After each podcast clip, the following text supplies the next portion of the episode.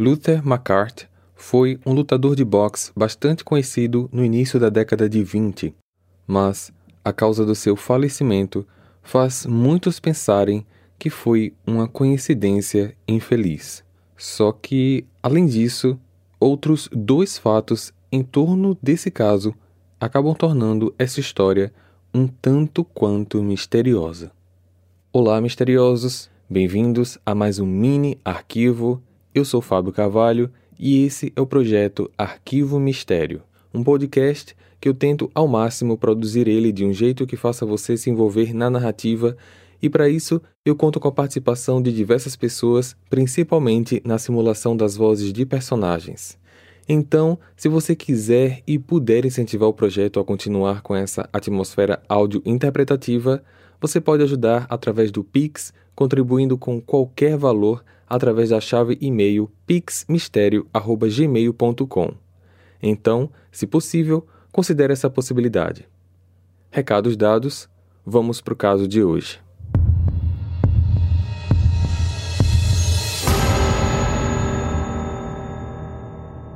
Luther McCarthy nasceu no finalzinho do século XIX, no dia 17 de março de 1892, em Nebraska, Estados Unidos.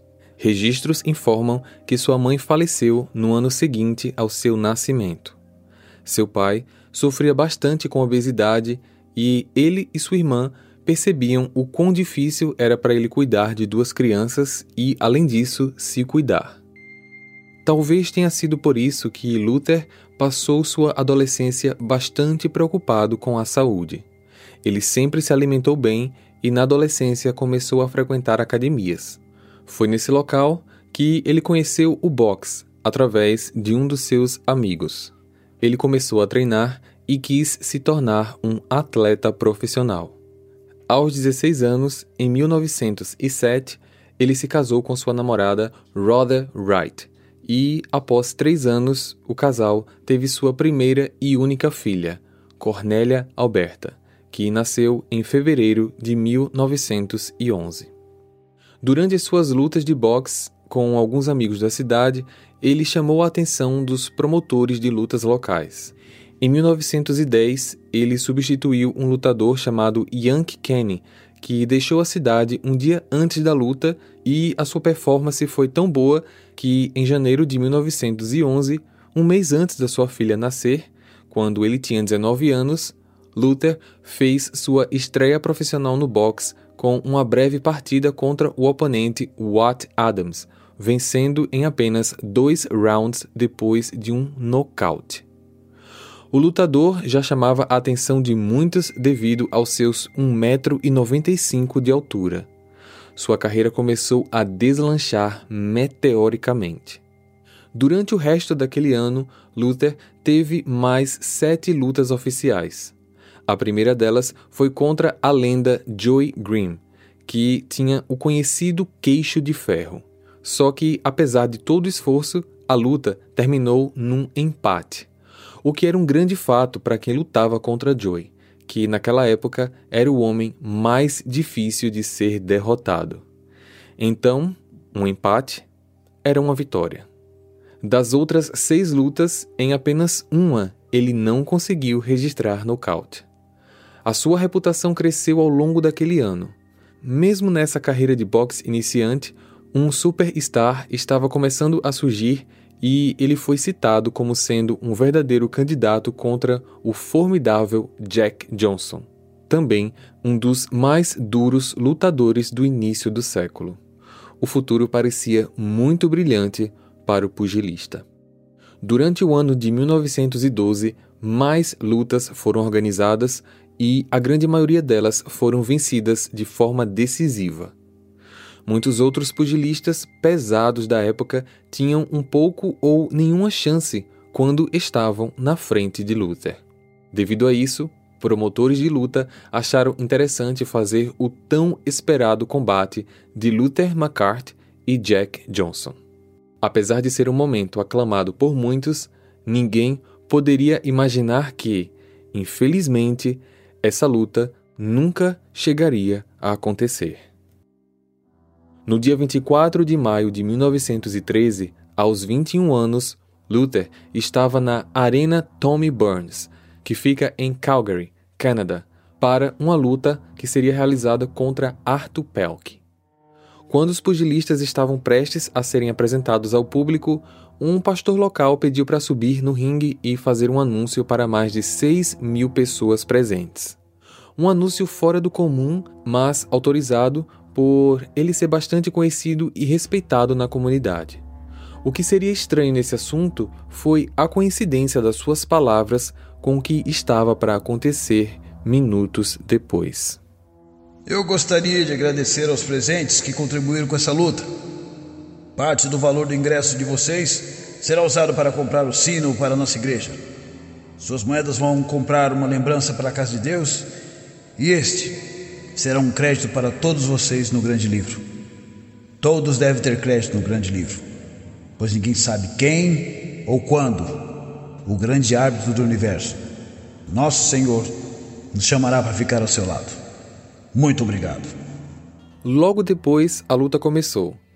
Só que ela não chegou a durar nem até o final do primeiro round. Cerca de dois minutos após o início, quando um soco de Arthur atingiu o corpo de Luther, logo acima de onde fica o coração, ele caiu e o árbitro, Ed Smith, começou a contagem. Um, dois, três, quatro, cinco, seis, sete, oito, nove, Luther não se mexia. O árbitro percebeu que algo estava errado e chamou o suporte médico. Após oito minutos, Luther Marquardt foi declarado morto. Seu adversário estava tão confuso e preocupado que ficou com os olhos arregalados por um longo tempo. Como que aquele golpe que ele deu seria capaz de tirar a vida de alguém? A causa exata da morte nunca foi totalmente determinada a princípio, acreditava-se que a causa foi a insuficiência cardíaca, mas eles verificaram que o pescoço de Luther estava praticamente quebrado. Pesquisando mais a fundo, eles descobriram que o lutador havia caído de um cavalo dias antes da luta e que isso pode ter causado um leve deslocamento de uma das suas vértebras do pescoço e que, por conta disso, o golpe de Arthur acabou por piorar esse deslocamento causando assim a morte. O mistério desse caso não está envolvido apenas com a morte tão inesperada, mas também por dois fatos inexplicáveis que aconteceram logo após o incidente. Enquanto Luther estava no chão e o árbitro fazia a contagem, uma luz celeste foi vista no ringue. Essa luz iluminou apenas o corpo imóvel do pugilista e chocou muito dos espectadores presentes. A única foto conhecida tirada desse momento tem sido debatida até os dias de hoje. Histórias começaram a circular que essa foto teria sido falsificada ou simplesmente adulterada para vender matéria, só que muitos na plateia da arena afirmaram que também viram a luz acontecer. E essa foto não é o único evento inexplicável a ocorrer na arena. O local onde a luta aconteceu pegou fogo misteriosamente, restando só as cinzas. Isso apenas dois dias após a luta. A causa do incêndio também nunca foi descoberta. Um pescoço quebrado de maneira incomum, uma luz celeste coincidindo com a morte de uma pessoa e um incêndio no local em que tudo isso aconteceu podem não ter qualquer ligação e serem apenas coincidências, mas esses são fatos que permanecem como um mistério há mais de um século. Luther Marquardt partiu no dia 24 de maio de 1913, aos 21 anos, deixando sua esposa, de apenas 22, e uma filha de 2. Compartilhe esse episódio com seus amigos para ajudar no crescimento do canal. Siga a gente na plataforma de streaming em que você está nos escutando agora. Lembrando que as fotos do caso de hoje podem ser vistas tanto no nosso canal do YouTube como no nosso perfil do Instagram. Eu vejo vocês então no próximo caso. Combinado? Até lá! Hey, você se interessa por crimes reais, serial killers, coisas macabras e tem um senso de humor um tanto quanto sórdido? Se sim, você não está sozinho. Se você precisa de um lugar recheado de pessoas como você, venha conhecer o podcast Pátria Amada Criminal. Todas as semanas tentamos entender o pior da humanidade. Nesse processo, a gente ri, chora, fica brava, fofoca, porque afinal de contas é assim que a gente fala quando está entre amigos. Suas novas melhores amigas trevosas estão aqui no Pátria Amada Criminal.